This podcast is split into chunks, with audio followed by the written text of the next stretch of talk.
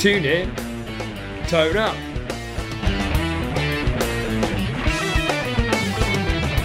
Your one stop shop for guitar tricks, tips, techniques, and advice. With me, Gary Shilladay, and my own excellent teacher, Dan Davis.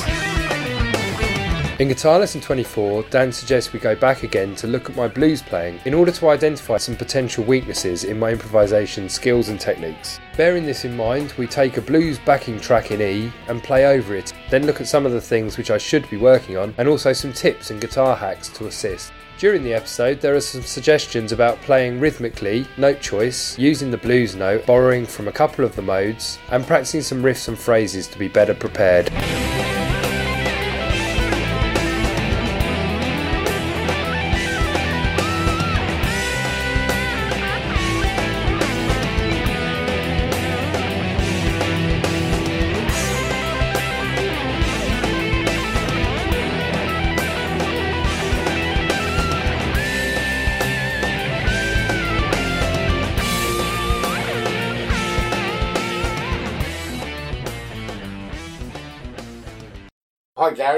How are you? You okay? Yeah, great, thanks, Dan. Looking forward to our lesson. Yeah, me too. It's been a while. It feels that way anyway. Um, I had an idea for today. I know sometimes you come up with the ideas, and bearing in mind what we've done, we've gone into so many different directions over the last few months. It'd be good sometimes, I think, maybe to bring it back to basics. The kind of playing that, that we probably all have started with, you know, in terms of sort of soloing and things like that, or most of us, like the bluesy end of things, the more simplistic end of things, just as a little health check, really, just to see how your regular playing's doing. It's so easy sometimes to get caught up in, in all of the other stuff, and maybe it needs a little bit of a revisit just to see how that side of your playing's sort of working. Sounds great to me, yeah. I could definitely do with that. We've been shredding and looking at tapping techniques. and- Legato and all the rest of it. Exactly. I mean, the thing with the thing with the bluesy stuff is, of course, okay, majority of us sort of know it and love it and all the rest of it. But more than that, it forms the basis really of so much of what we do on the guitar. You know, it may not seem so related maybe to, to jazz and metal and shred and all that kind of thing. But you know, if you if you trace the guitar playing on the electric guitar back, you know, you get blues, you get rock and roll, and before that, you know, we had we had sort of big band jazz and that kind of thing. And it's that bluesy phrasing, the vibrato, all that kind of stuff, the kind of classic blues licks that we've heard time and time again.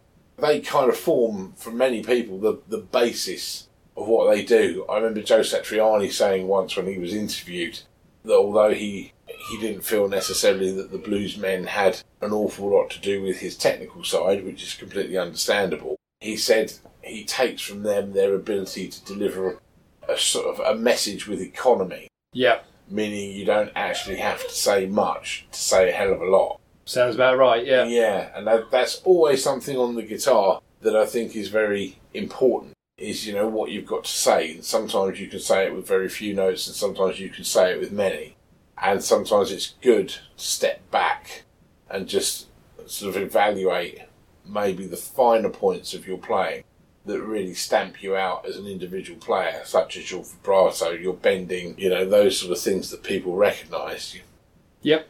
You could get 10 people play a fast lick with the same guitar tone, and much as I absolutely love that kind of playing, why you, you will notice differences, I'm sure, in terms of the clarity and the approach. It's probably fair to say that most of us would agree that things like vibrato and that sort of thing are a little more recognisable. Yeah, absolutely. You know, Vibrato, bending, and and tone, I guess, as well, is one of those things with the blues guys. You just hear it immediately, don't you? You go, oh, that's BB King because it's got this nice sort of womany tone to it. fat. Yeah, I mean, I, I love I love all the shreddy stuff and rock and the metal, and I think it's great. I think there's some players with with true identity out there, yeah, absolutely.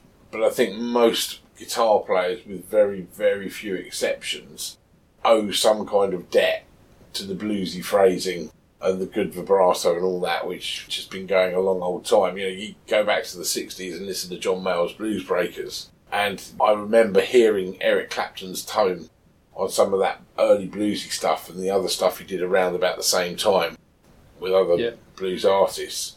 Les Paul treble booster into a Marshall Blues Breaker, and that vibrato and that fat tone that shaped my sound Yeah. forever. Yeah. Even though my playing has very little to do with what Eric Clapton does, that influence, that individuality, that you hear one note, and it's like, oh my word, that note ain't gonna stop. Gives you the range. It's got to be a Les Paul through a Marshall. Yeah, I mean it's just it's just lovely, isn't it? but yeah, part part of the biggest, I personally think for me, the biggest challenge with guitar has been finding your voice, where you fit in, what makes you the guitar player you are, why should people recognise you, what's your style. Yep. Well, I think what we should do is start with maybe some kind of, of jam. Yep. Okay. I'm going to see if I can put up a backing track.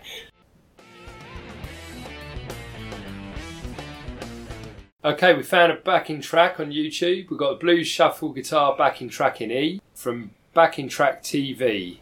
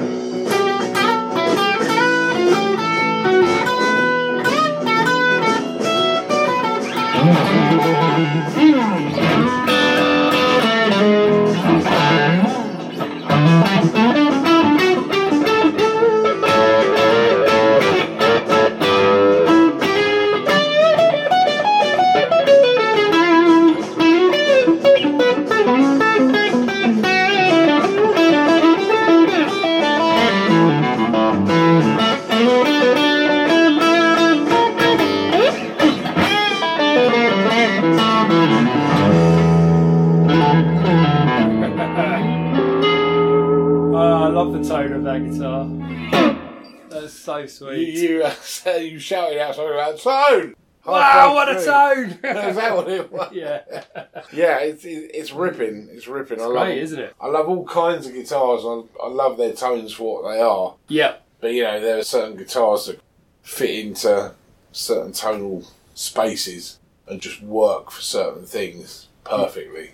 So Dan's playing an exotic custom Stratocaster guitar. It's it's really really a sweet machine, isn't it? I think it's pretty much the Allen Hinds model.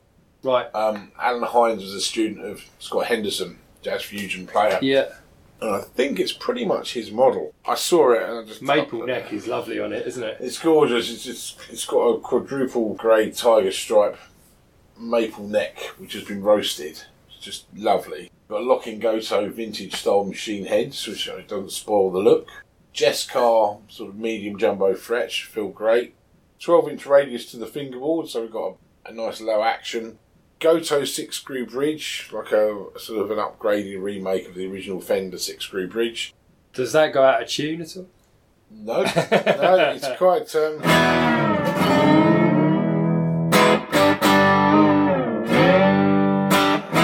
Leading question, obviously. Raw Vintage, who are also part of the Exotic family, who who make extras for guitars parts. We've got their bridge saddles, their pickups, RV60 single coils, which have a little bit more clout than the RV50s, and a humbucker the there. RV PAF. We've got also the Raw Vintage springs and nitrocellulose finish, relicking. It's just a really great strat. It- Yeah. That's basically what it is, but it, it just plays like butter and it just has this fantastic tone. It, Yeah. it plays like a new guitar without being without being a super strat per se, but just has this old tone. And that's kind of the way I like my guitars. I like them to play nice. You know, Yeah. I've got a Les Paul and that still plays real nice, but it sounds like an old guitar. Yeah. And that's what I want. I want it to sound old and and feel Yeah, new. you've got some variety in choice, haven't you, there? I have, yes, yes. That's why the bank manager doesn't like me. so we were playing over this backing. There was a few things that I noticed, but I wanted to, you know, if you notice what's right or what's not quite so great in your own playing, that's obviously a, Yeah. a better way to go than me having to point it out to you. So, what did you like about what you did? What did you not like? Where did you think your weak spots were? What did you think your your good bits were? What can we work on? Okay, let's uh, let's have a think about it, shall we? Um, I think occasionally I was I was rhythmically a little bit out, and on occasion note choices were a little bit chromatic, shall we say, to make it You're sound saying it's positive. jazz, are yeah, yeah, exactly. Yeah. so that was That's jazz, happening. folks. That's that was jazz happening. lesson. I kind of started off with the Mixolydian, and then I tried to mix a bit of E Dorian and E Mixolydian together. I tried to follow the changes a little bit and use the pentatonic in B and A.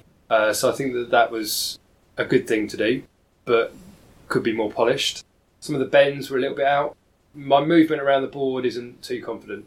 Okay, so we've got a few There's things two- that, that two we can fix here. Yeah, haven't we? yeah. Okay.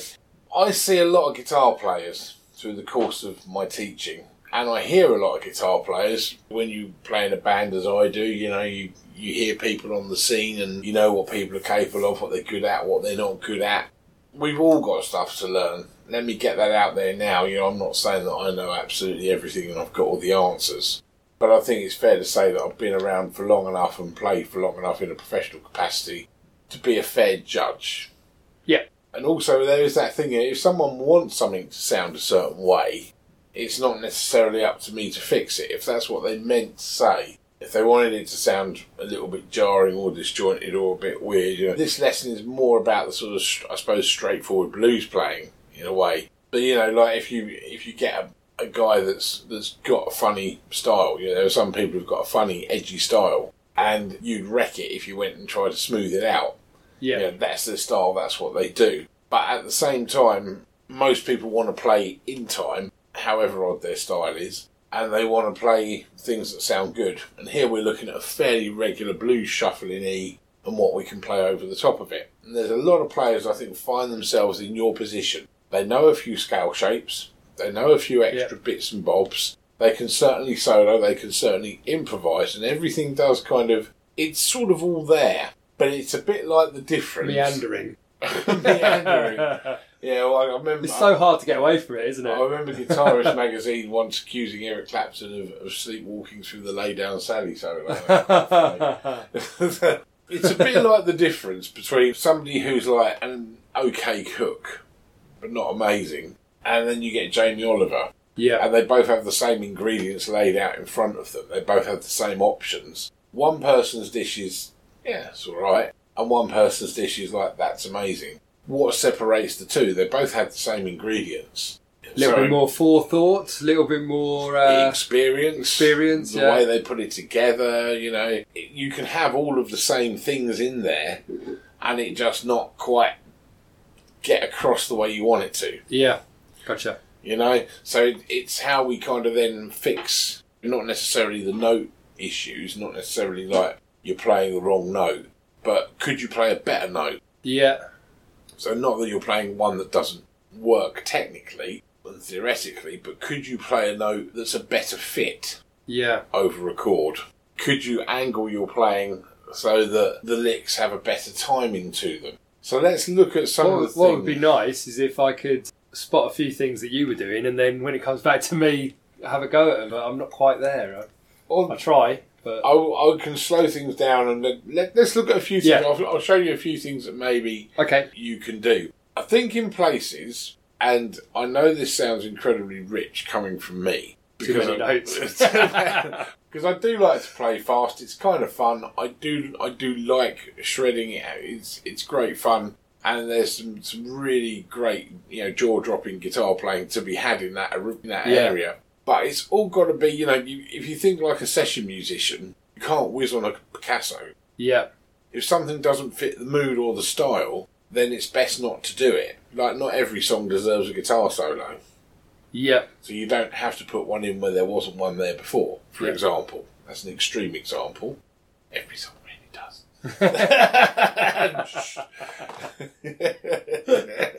but there are times when a fast section or a kind of a swift bunch of notes or something very clever modally can really lift a solo. And so you also have to ask, you know, if if I play a whole bunch of notes and they're a bit of a mess, am I, or even I'm playing a whole bunch of notes and they're really tidy, is that adding to the solo or is that detracting from the solo? Does that fit in with what I want to say in that song or does that grind against it? Yeah. Okay. Right? If you're a session musician and you're playing over a pop rock track, your solo probably wants to be captivating, melodic, exciting, and concise. And apart from possibly like a swift lick going up to a final bend or something like that, that's probably where the speed stuff is going to end. Whereas if you had a very fast country shuffle, you know, a whole bunch of chicken picking and fast playing might absolutely suit the mood of it because you're almost echo- echoing sort of bluegrass violin with that kind Yeah, of style, yeah. aren't you? Yeah, so in this case, we're looking at a bluesy shuffle. It's not really the preserve of really fast playing. I wouldn't say it's not. Yeah. It's not like a country shuffle that's really quick. So one thing I noticed you doing, where I think maybe you're overcomplicating it a bit. Yep. You're using Dorian, but you're doing what I did when I first learnt Dorian, which is you want to use all of it. So you get. So you're getting all of these notes. Yeah. Okay. Now, all of those will fit, but some will fit a lot better. Now, I noticed you going down to the F sharp and the C sharp. Yep. Um, now, if you could play me C me. sharp over A is going to be good, isn't it? Yep, that's going to work. It's the speed of thinking sometimes. Yeah. Now, could you do something really simple for me? Just play me an E chord. What we're going to do, we're going to listen to every note in Dorian, and we're going to listen to the effect that it has against the Shall make it a seven or? Either one will do. Yeah. Okay. Probably a straight E, I would say. Just keep a straight E. So E against E is your root note. Pretty straightforward. F sharp sounds a bit weird. It's Yeah, not it that does it's sound a bit out. weird. It's just it's one of those ones we want to keep as a passing note, possibly. The G sounds horrible on its own because it's conflicting with the G sharp in the chord. But as we all know, if we played it up there, we'd resolve. Yeah, okay. Yeah. Or bend it up a little bit. So the The major G sharp, yeah. Gotcha. A is the next one. Again, A sort of hanging because it's longing Yeah. to get back to G sharp. B, That's in there. so B, yeah, fairly strong. It's the fifth. Okay, then we've got a C sharp. Yeah. Relative Bend it up to the seventh. Yeah. So that's so your C sharp is the sixth, so major sixth. The D, which is the seventh, so that works. yeah. Okay. And then the E again. Now Okay. the reason we're doing this exercise, and I know this is supposed to be a It's good to hear it rather than just think it, though. Actually. isn't yeah. it, isn't it? Yeah. When you're looking, I know it's a kind of back to basics blues lesson Yep. with a few extra notes. So for those checking out the Dorian mode, that's root second, flat third, fourth, fifth, sixth, flat seventh, back to root again. In the Yeah. case of E, that's E, F sharp, G, A, B, C sharp, D, and then back to E. Those give us a couple of extra notes over the normal pentatonic that we can use. Whenever you add in extra notes over something, it gives you more scope, but it also gives you more scope for things to sound bad. The minor pentatonic is like shooting fish in a barrel. Every note's give or take pretty much a winner. You can't really go wrong with it. If you can play a minor pentatonic solo and sound make it sound like a sack of crap, then perhaps you should take up knitting. Yeah. Yeah. Yeah. you know, although you want to play it with a nice tone and feel, every note kind of works quite well Yeah. you know, over what you're likely to play it over, I would say. Whereas once you add in the notes from Dorian, they're going to fit better over some chords than others. Like you said, C sharp, all that'd be perfect over the A. Right, well, you've kind of said it yourself, so you kind of would target that note maybe to be played over an A. Or you might sort of use it as a starting note and then bend to a more meaningful note over the E. So I'm on the 14th fret of the C B. sharp going to a D. Yeah. Yeah. So I'm going to the seventh. And then maybe resolve to the E.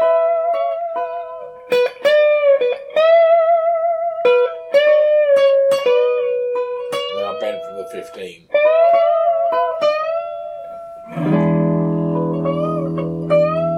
Over the A. Yeah. Now then if you kind of, as you went to the A change, so I'm on the 15 there, where we left off.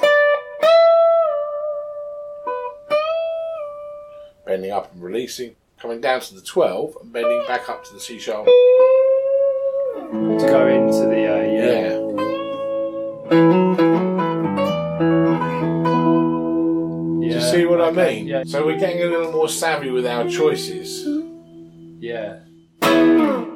You can also use that if you want a slightly discordant sound. You can mix the 14th fret on the top string with the 14th fret on the B string, the 15th fret on the top string, giving Yep. you like almost like an A7. The C sharp G. Yeah. I can see that now. Push them up slowly. And then three frets higher.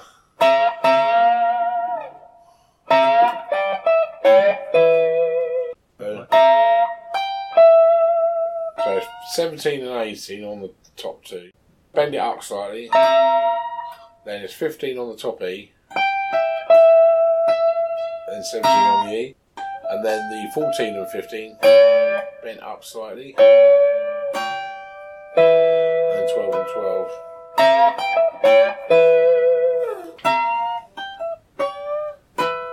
Yeah. So there you've got actually the top of a diminished chord. Oh yeah. So it's very easy to get carried away with scales. Yeah. And I remember doing it myself. I'm going, I'm going to be very clever and I'm going to go from this scale into this scale into this scale into this scale. Yeah. Sometimes the problem is that we end up making things sound really scaly.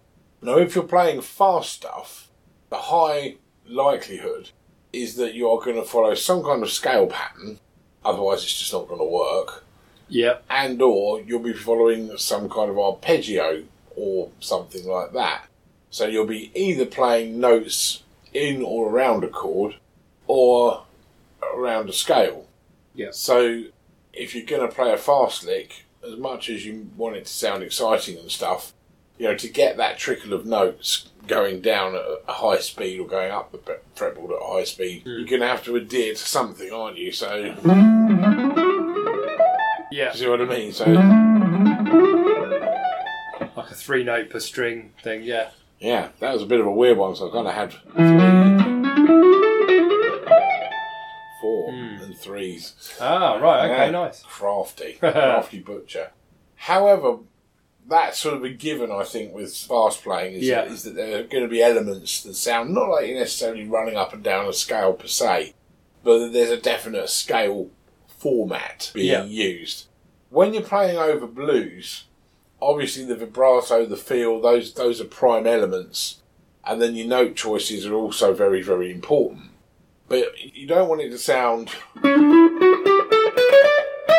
like that. Yeah. That's just no good. That does sound like a, well, I am running a Dorian mode. Yeah. Yeah. It's not really this sort of play. Yeah. Okay. No. Gotcha. Yeah. It would be fine if I was using, you say I wanted to put a fast lick in, you know, and that was it. But I wouldn't want to bimble along with the track going. Yeah. It just doesn't said sound you very said a fast good. lick, then maybe a bend at the end. Yeah, uh, Quite where we put the fast licks in is something we can look at in a second. But what we can do with modes, which I think is a more successful way of using them, Yep. especially in a blues format at least. Whereas when we're playing maybe lots of notes, we need to know how we can get the notes in quick succession. We need to look at the whole mode because the notes are swinging by quite fast. So if we're playing something in Lydian, if it's not melodic and it's got more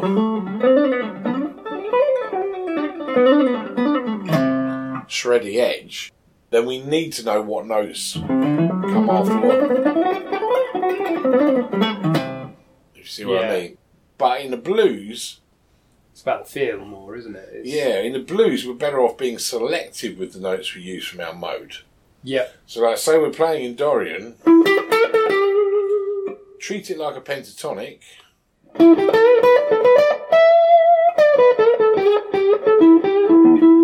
then interject with the other notes when they're useful. So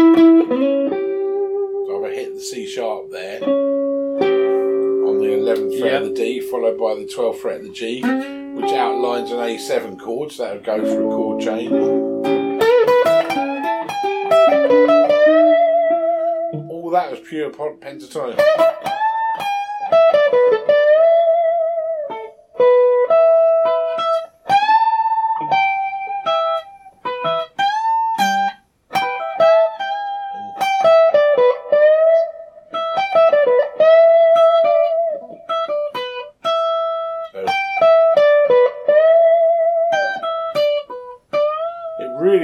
Rocket science, is Yeah. it? Yeah. And also push up that note. When I come Oh, down. like a curl.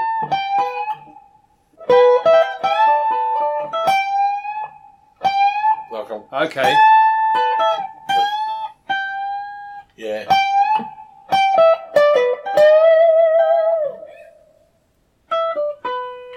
So I'm just going down the scale.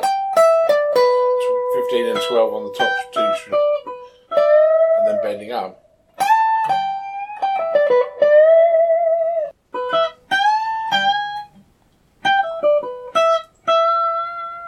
Bending up to there again. Bending up to the No, so just from the to- 15 on the B. Oh yeah. Oh, gotcha. Yeah, sorry.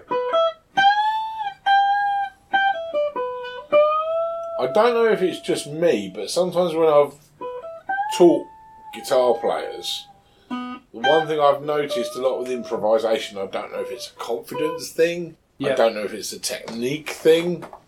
I don't know if it's not having the confidence because they don't know what note they're going to hit when they bend. People seem to bend a lot less than I do. I, Yeah, I yeah, genuinely yeah, yeah. don't know. But I, you know, when you listen to country players, they're often bending up to notes because you get all those country bends. You uh, know, all that kind Yeah. of thing.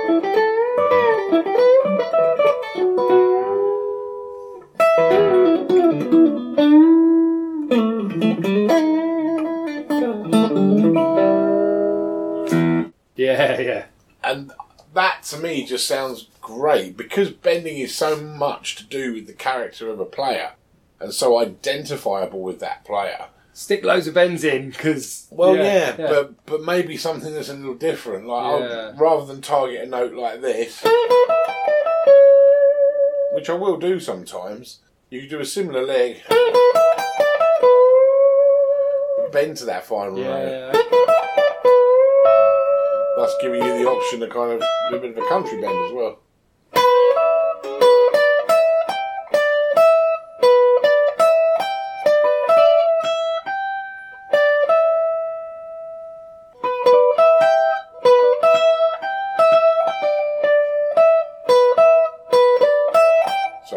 Sorry, quite self Sorry. 12 15 on both. And then. So that's the straight version. Or.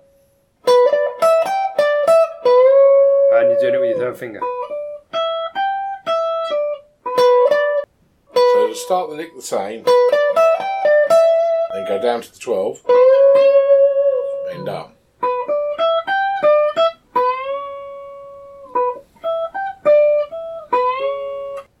One thing I've I've noticed over the years as well with my own playing is you get to a point where you have an idea in your brain of how you want it to sound. Yeah. And rather than always letting the fingers do the talking and leading the way with your scale choices and things, you have an idea of how you want things to sound. You know the sound of a note and what it's going to sound like over a chord. But you, you don't want to just say play that note. You want to have the lick do what you want it to do, land where you want it to land, Yeah. the bends to target the notes you want them to target. Because also, it's not just about where you are now, it's what else you can do. That, playing it straight, you would maybe finish that in a bluesy way, it becomes like a classic blues lick. So carry on beyond. So you could carry on with it in a bluesy way, or you could go the other way with the bend I put in on the end. Now let's finish it like a country player.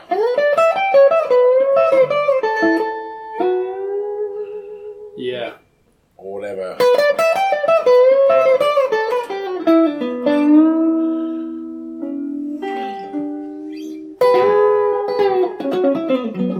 Bending from the C sharp to the D. So what I had there was after I bent that one there, the final C sharp note of the 12. Got little finger on the top string of the 12.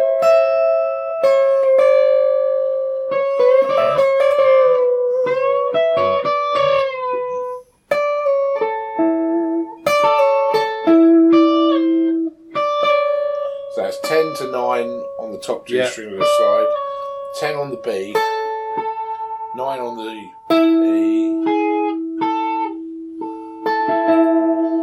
and then either that, which is 9 on the D, bend the G up from the 7 to 9, or, Gotcha. so, Yeah, okay. That's, so that's um. Oh yeah, that's it. Sorry.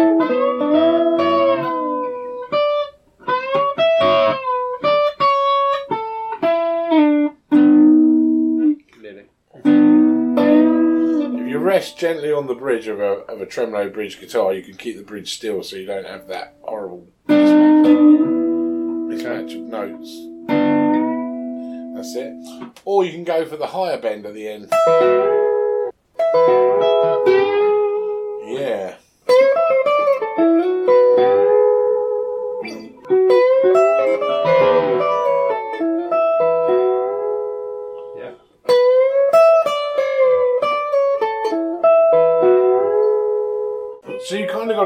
Ways to go with it. So you notice as well that I'm thinking chordally. Yes. So when we're thinking of adding these notes in, actually spending a little bit of time, like we did at the beginning, playing an E chord and then playing the notes from Dorian mode over the top, Yeah. is well worth doing. Because if I played the A chord and we played the Yeah, same notes, first note of our Dorian mode, the E, now becomes the fifth. F is now the major sixth, so that actually fits quite nicely. G is the seventh, so that fits nicely. A is the root of A. B is the ninth. So it's got that kind of I want to go somewhere kind of feel to it. C is in the chord, the C sharp, so the chord of A. D is now the hanging note. E, which is the fifth. So Yeah. in some ways, there are less problematic notes, in that scale going over the A Yeah, okay, gotcha, yeah. you know, and you can also come up with quite creative patterns based on that. I don't know if you've ever thought about doing this, but you know you've got the normal E minor pentatonic scale, Yeah. that one. Well, check this out.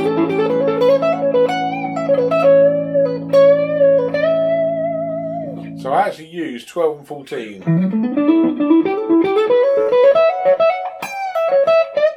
All the way up, all the way Yeah. up, yeah.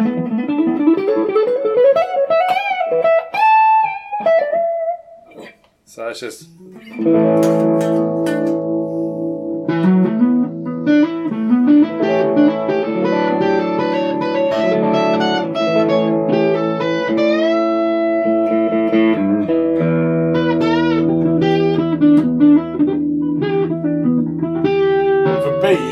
Do the next two frets up, 14 and 16.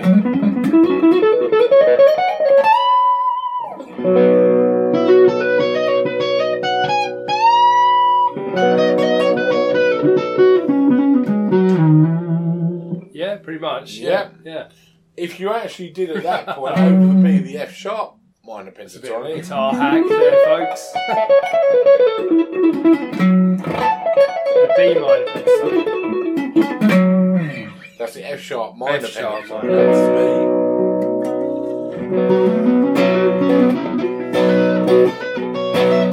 And now resolve back to E.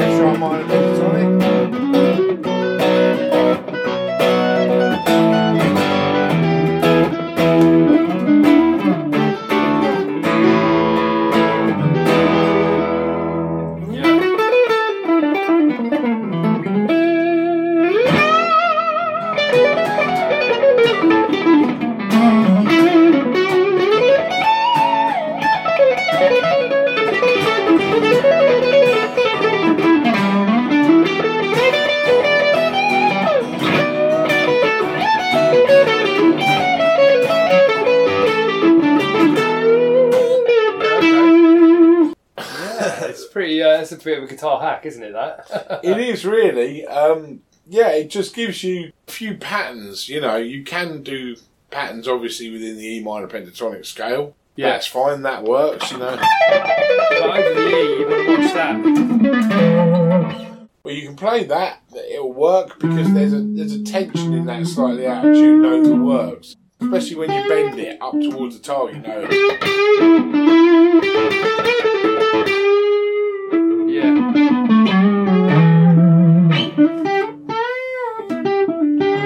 However, you can also, with the E, if you want to keep it in the pocket, Yeah. you could always change a G for a G sharp. So here we're Yeah. kind of borrowing from Mixolydian. And again, I'm trying to get away from that idea that you play every note in the scale. So just think of the E chord.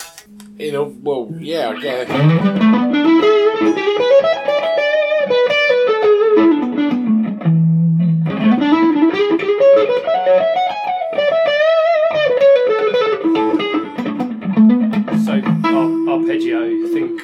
Think chordally in that way. Yeah, so you're just swapping out a note. So, or even just for single lick.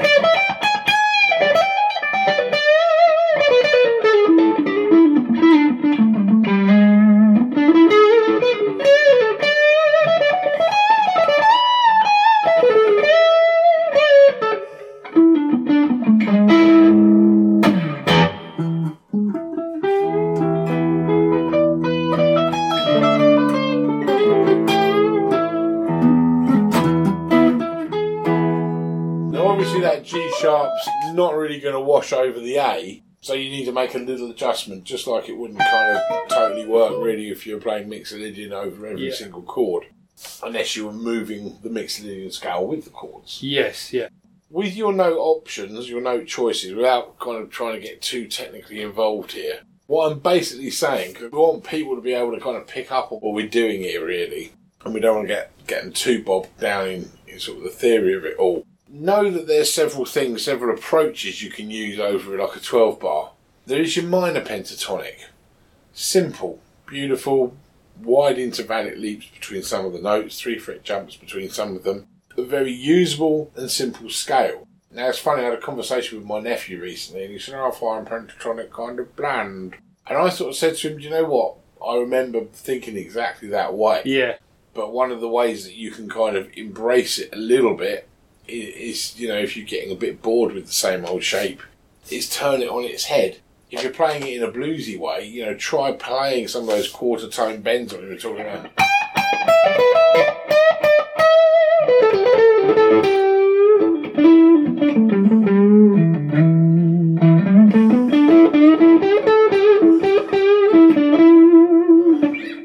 and that kind of brings the bluesy side alive. If you're wanting to make it a bit more of a, a rock-tastic thing, you can always turn it into more of a shred thing by doing a three-note per string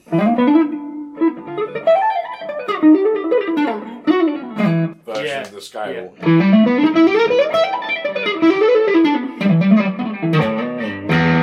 Yeah, that sounds good, doesn't it? Really sweet. Yeah, it's a little different.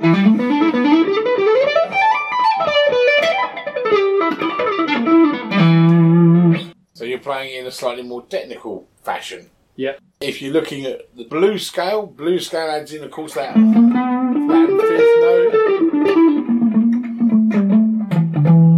So it adds in the B flat in the key of E, adds in the E flat in the key of A, the Yeah. F in the key of B, and so on. So when you're using that note, you can either linger on it, if you want the audience to feel your pain,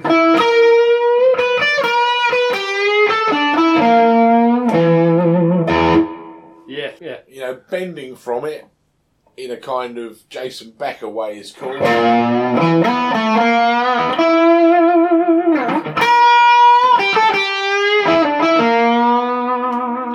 If you wanted to sound a little exotic, my Yeah. notes are simple. That I'm not doing really good, anything yeah. fancy here, you know? It's funny, people always think that you're doing something fancy.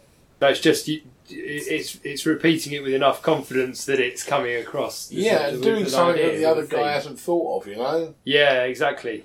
Yeah, Simple as that. But you can also pass through that note. So you don't even, it's like a flavour. a bit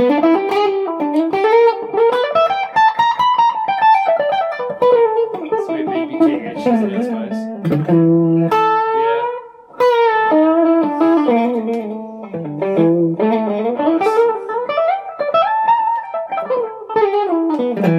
So nice. you've got more of a typical bluesy sort of way of using it. If you add Dorian into the equation, the Dorian mode, you're adding in the key of E, you're adding in a, a C sharp note and an F sharp note.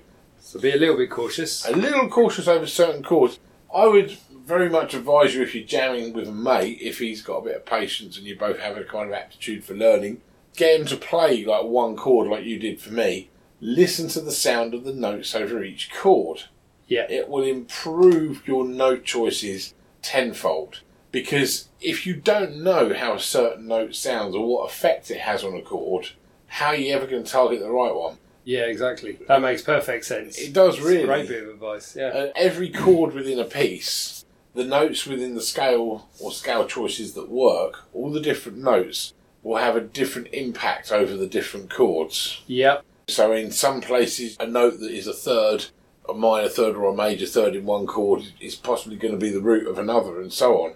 And so the difference that a root note sounds like over a chord is quite marked, as opposed to the difference of, say, something that's spelling out a third.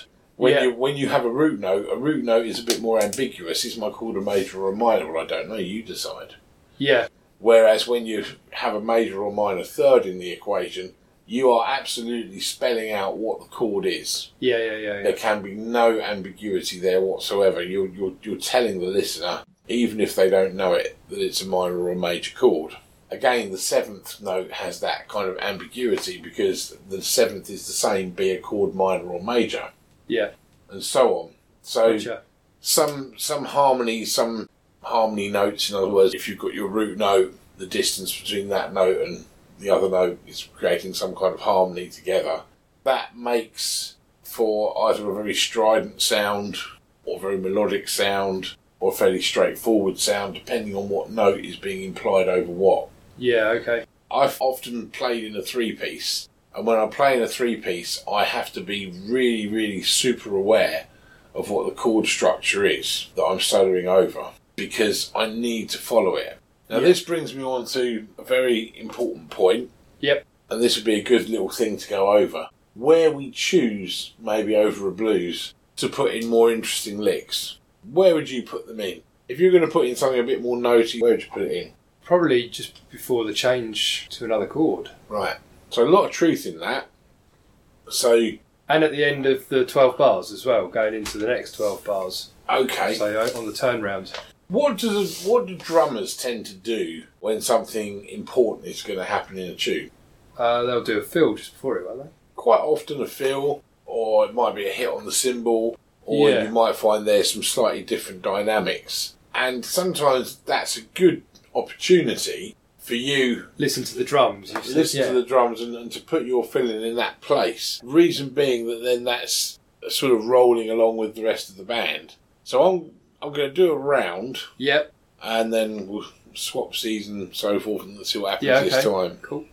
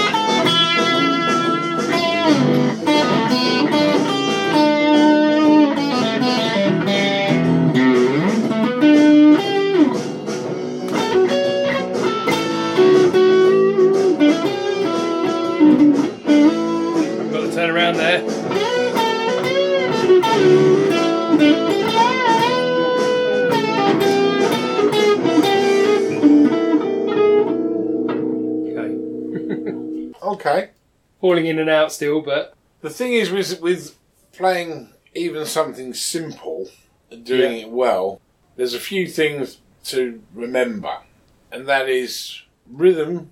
yeah. You know, the rhythm of your licks, the rhythm of the piece. You can go against the rhythm of the piece. You can go with it. You can do rhythmic displacement, where you play a, a rhythmic figure with an odd number of notes. Yeah. Something like fives. You know. Five, one, two, three, and then finish on the. ri-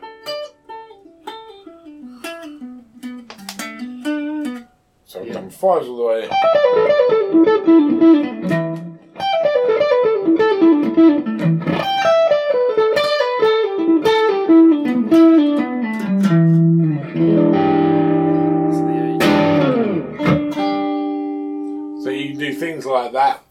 Quite nice because they kind of bend and twist Yep. sort of around the rhythm and, and kind of throw things out of sync, which is kind of cool. So rhythm rhythm is very important in terms of Yep. also how your licks flow. If you think of a drummer, if you were playing with a drummer and every time he did a fill, he was a quarter of a beat out. Is somebody pushing your back every time you do a drum fill or something? You know, distracting you. It can be the same with the guitar lick. If you- If you don't get it quite sort of rhythmically correct. It doesn't mean it has to be straight, but it means that you know you've got so many beats in your bar, however many beats there are in the bar you're you're playing against, and you want to kind of rhythmically fit in with that so it fits in nicely. Even if you've got something like rhythmic displacement, which kind of carries You across want to the bar go lines. back. You want to be hitting the first first note of each bar or, or whatever, or at least Rhy- rhythmically round. sort of in, Yeah. you know, and, and not not sort of out of time. Yeah. You know, you want to land at the place that you want to land, and the notes in between want to be in the place they want to be at. If you're playing a lick,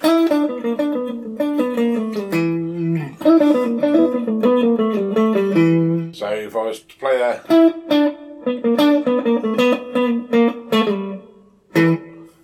yeah. you know, I'm all out That's, of time. that's out. Yeah. it, yeah. it kind of doesn't convey the same.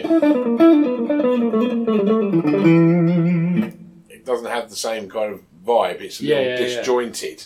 It's a little like when you're having a conversation with someone and their conversation flows, as opposed to, no offence to anyone who stutters out there, but when you have a conversation with someone who's got a bad stutter, it's Yeah. harder to follow, isn't it? And it, it takes more concentration, and it doesn't quite flow as nicely.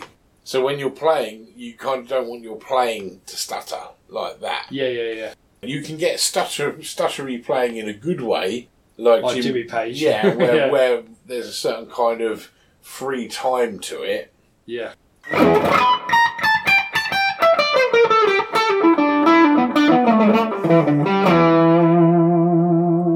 Where it's meant to have that, that, that, that, that, that kind of sound.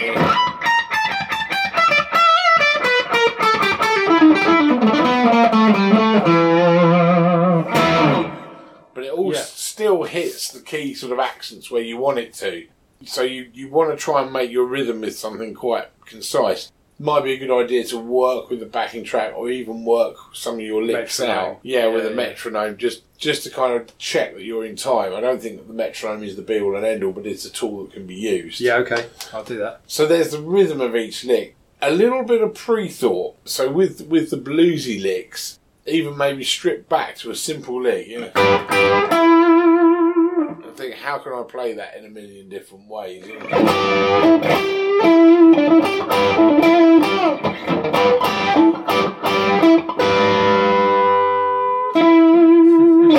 You know, Yeah, nice. Just a couple of notes. yeah, but putting them rhythmically where you want them within a piece. Yep. So even if I was to run this just for 20 seconds and play that over it, I'm going to play that lick.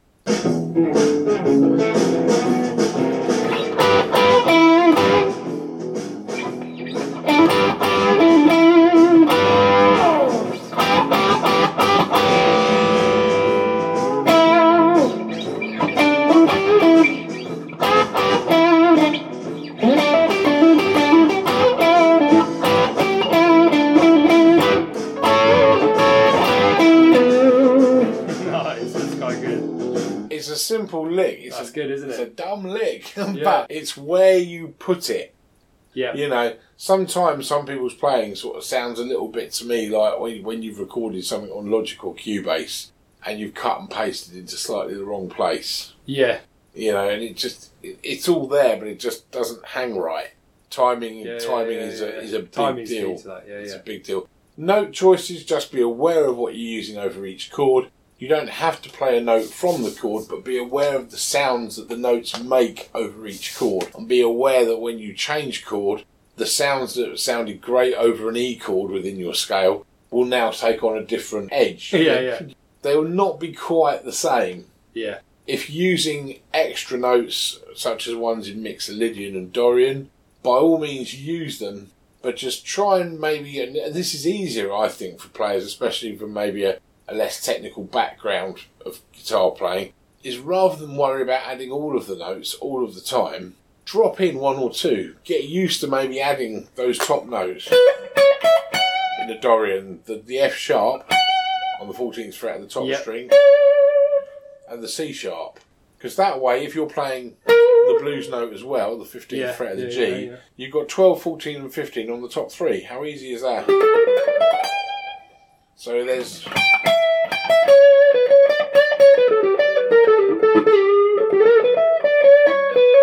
a hell of a lot of variation just there, isn't there, with those eight notes? Absolutely. The only extra one I added was the root note there, E on the 14th fret of the D. But you, you can drop those notes in very easily, being it's a, a symmetrical pattern, and just try them over the different chords. The F sharp's going to sound great over the B because it exists in the chord. Same with the C sharp over over the, The A, A. chord. Yeah. The bluesy note is there; it will give you a little bit of a flavour, and you can always bend the G up to like a G sharp to Ish. fit Yeah. perfectly over the E. Or just play it as it is if you want that friction. But just drop Loads a few cool notes stuff. in. Loads of things you Yeah. can do. Yeah, yeah. Whatever you can duplicate on the top E string, you can duplicate on the bottom E string. Yeah. So 12, 14, 15, it's going to work down there. Yeah. Very symmetrical, isn't it, in that shape? Yeah. Yeah. So even that, even though it's not including the C sharp on the 11th fret of Yeah. the D and the F sharp on the 11th fret of the G, it's still giving you a whole bunch more options.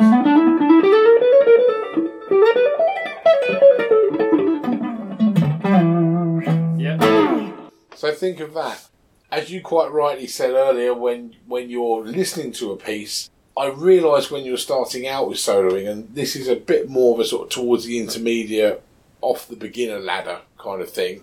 But when you're starting out with soloing maybe in a more advanced way, hopefully by then you'll have a little brain space left to deal Yeah. with the other things that are going on. So when you're trying to play, rather than just worrying about the techniques of playing, maybe play something real simple, but really listen to that backing track or that band. Really listen to what the drummer is doing. And also what the vocalist is doing. Vocalists often trail their lyrics off and in, Yeah, into yeah. other parts of the bar where maybe your guitar solo starts.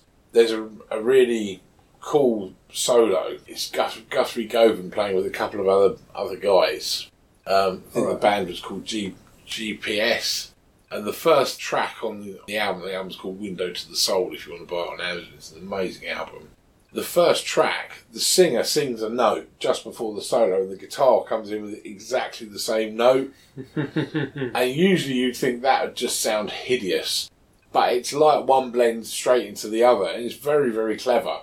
Yeah, that You sounds know. good. That sounds really good. If you don't think about these things, I had a years ago. I had a recording session that got cancelled because I had worked out an acoustic guitar part, and the guy who was organising the session realised that as great as that acoustic guitar part sounded, because I hadn't heard the vocals, there was a note in it which collided with what the vocals were doing.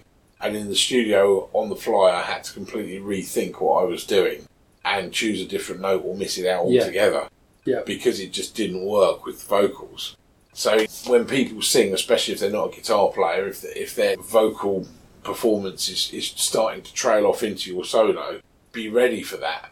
Clock what note that they, they're singing and kind of find something complementary rather than maybe sort of blast all over the top of them or whatever. Yeah, I mean, yeah. if blasting is working because they're blasting and you're blasting, then great. But it's Yeah. just one of those little shiny points to remember. When you change chord, as you say, the drums usually hit a cymbal or two or do a, a drum fill, often at chord change points or at more dramatic places in a tune, because it's anticipation, something's going to happen. Yeah. So it's like the warning sign on a road, you know, something's going to happen here. And so for that reason, it can be sometimes a really good moment to put in a lick which either kind of leads you to that next chord or to that next section, or maybe a faster lick which fits in with the more frenetic nature of that drum fill. Yeah. So in fact, sometimes if you get a if you get a really good drummer, if they're listening to what you're doing, and you're listening to what they're doing, you can follow each other, and the rhythm of your feel can match the rhythm of theirs, and that's super effective. It can really, really work. Yeah, I bet that's but that feels like gold, doesn't it? Yeah, when I work with a drummer who does that, and, and he knows the kind of licks I tend to put in, and when he can hear me going into one, he responds. That's And- cool, isn't it? It is, or if Yeah. he's doing a drum fill, I will do likewise in return. It's it's a, it's a good reciprocal arrangement, and it can it can do wonders for your solo because it means that you sound rehearsed, you sound together, Yeah. and you've thought about what you're doing. You've got to remember when you're playing a solo, you're not a satellite, totally detached from what the band is doing. Yeah, yeah, zooming off into space or something. Exactly, Yeah, you're, yeah. you're very much part of that arrangement. yeah. And your your playing needs to kind of sort of blend with that arrangement. If I'm playing over something I don't know, I will always go in softer rather than harder because I can then use my ears to get a measure of what else is happening Yeah. and listen to what other things are going on in the track and respond. Yep. You know?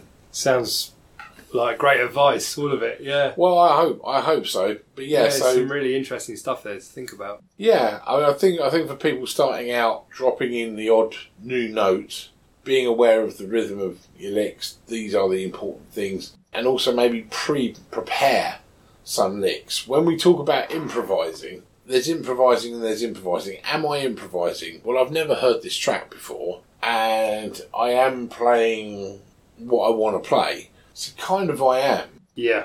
but at the same time, You've played over a, t- a blues turnaround and you've played over this and that a million times before. That's so right, and so it's kind of like being presented with. Some familiar territory almost. yeah, yeah, it- It's not like going into a pub and the menu's go- gobbledygook, and then what you order is nothing you've ever tasted before. You know, this is cottage pie, but just done in a different way. Yeah. yeah, Yeah, you know. exactly. So how I put good. it together on the day or whatever might be different. If I rehearsed this song with a band enough times, maybe I'd come up with some some new stuff. But I guess some of the licks, the approaches, things like the that sort of thing, like the double stop kind of country.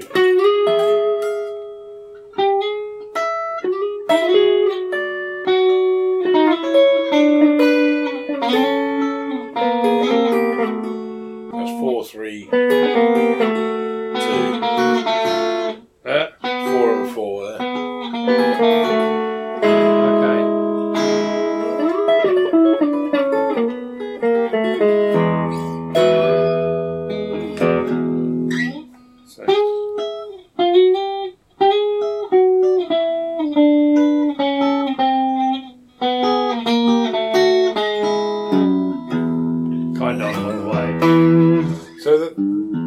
a lick obviously I've played before. Yeah, yeah, yeah, absolutely, yeah. You know, the, the classic blues leads.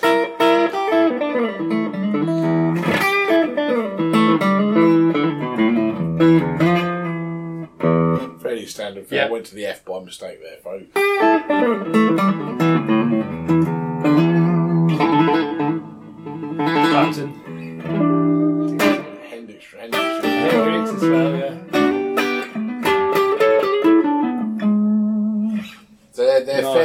Sort of standard fare, those sort of licks, Yes. aren't they? Really? Yeah, yeah. So yeah, I, I guess I sort of thought about some of those before, and I've dropped them into the tune. But also, I've blended with the rhythm in the tune and the kind of feel of the tune to make my licks fit. Yep.